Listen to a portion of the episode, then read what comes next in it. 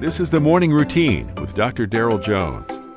Morning Routine is a daily devotional podcast for those who are raising, educating, and growing the next generation.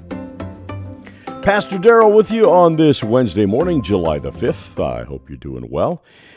Reading this morning from the Old Testament book of Exodus, chapter 14, verses 1 and 2.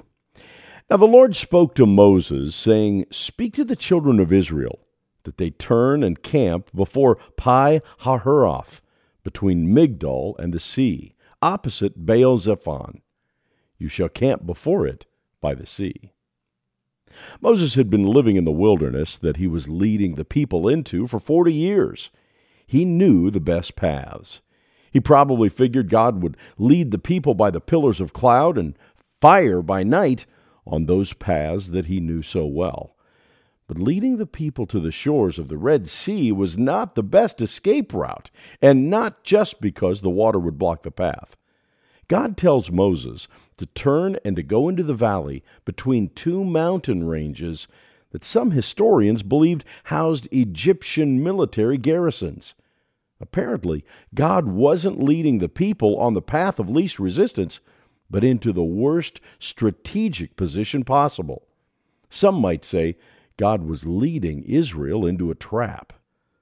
The fact is, God is working multiple objectives together for a singular plan.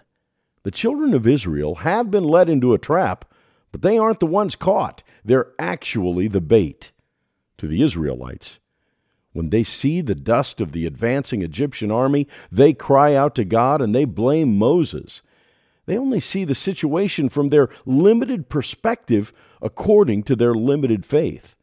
To Pharaoh, he sees the opportunity to attack the Israelites while they're vulnerable, believing that despite all of the plagues that have come against his nation, and even the death of his own firstborn, that he can still come against the children of Israel.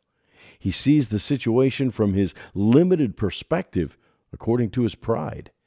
And therein is the plan of God. He'll show himself faithful to his people in spite of their lack of faith. And he'll show himself powerful over Pharaoh's pride. Two plans working together for the singular purpose of God being glorified in his sovereignty. It's our role to follow God wherever he leads, trusting his plans and promises. Because no matter the outcome, God will be glorified. He'll be glorified through us, like Israel, or glorified over us like Pharaoh. Let's seek him today and yield to the paths he set us on, that his power might be seen, that his glory may shine brightly, and that there can be no question in the minds of our enemies our God is over all. You've been listening to the Morning Routine, brought to you by the Herzog Foundation and hosted by its president, Dr. Darrell Jones. For more information, please visit herzogfoundation.com. To receive the morning routine as a daily email, sign up at morningroutinepodcast.com. See you in the morning.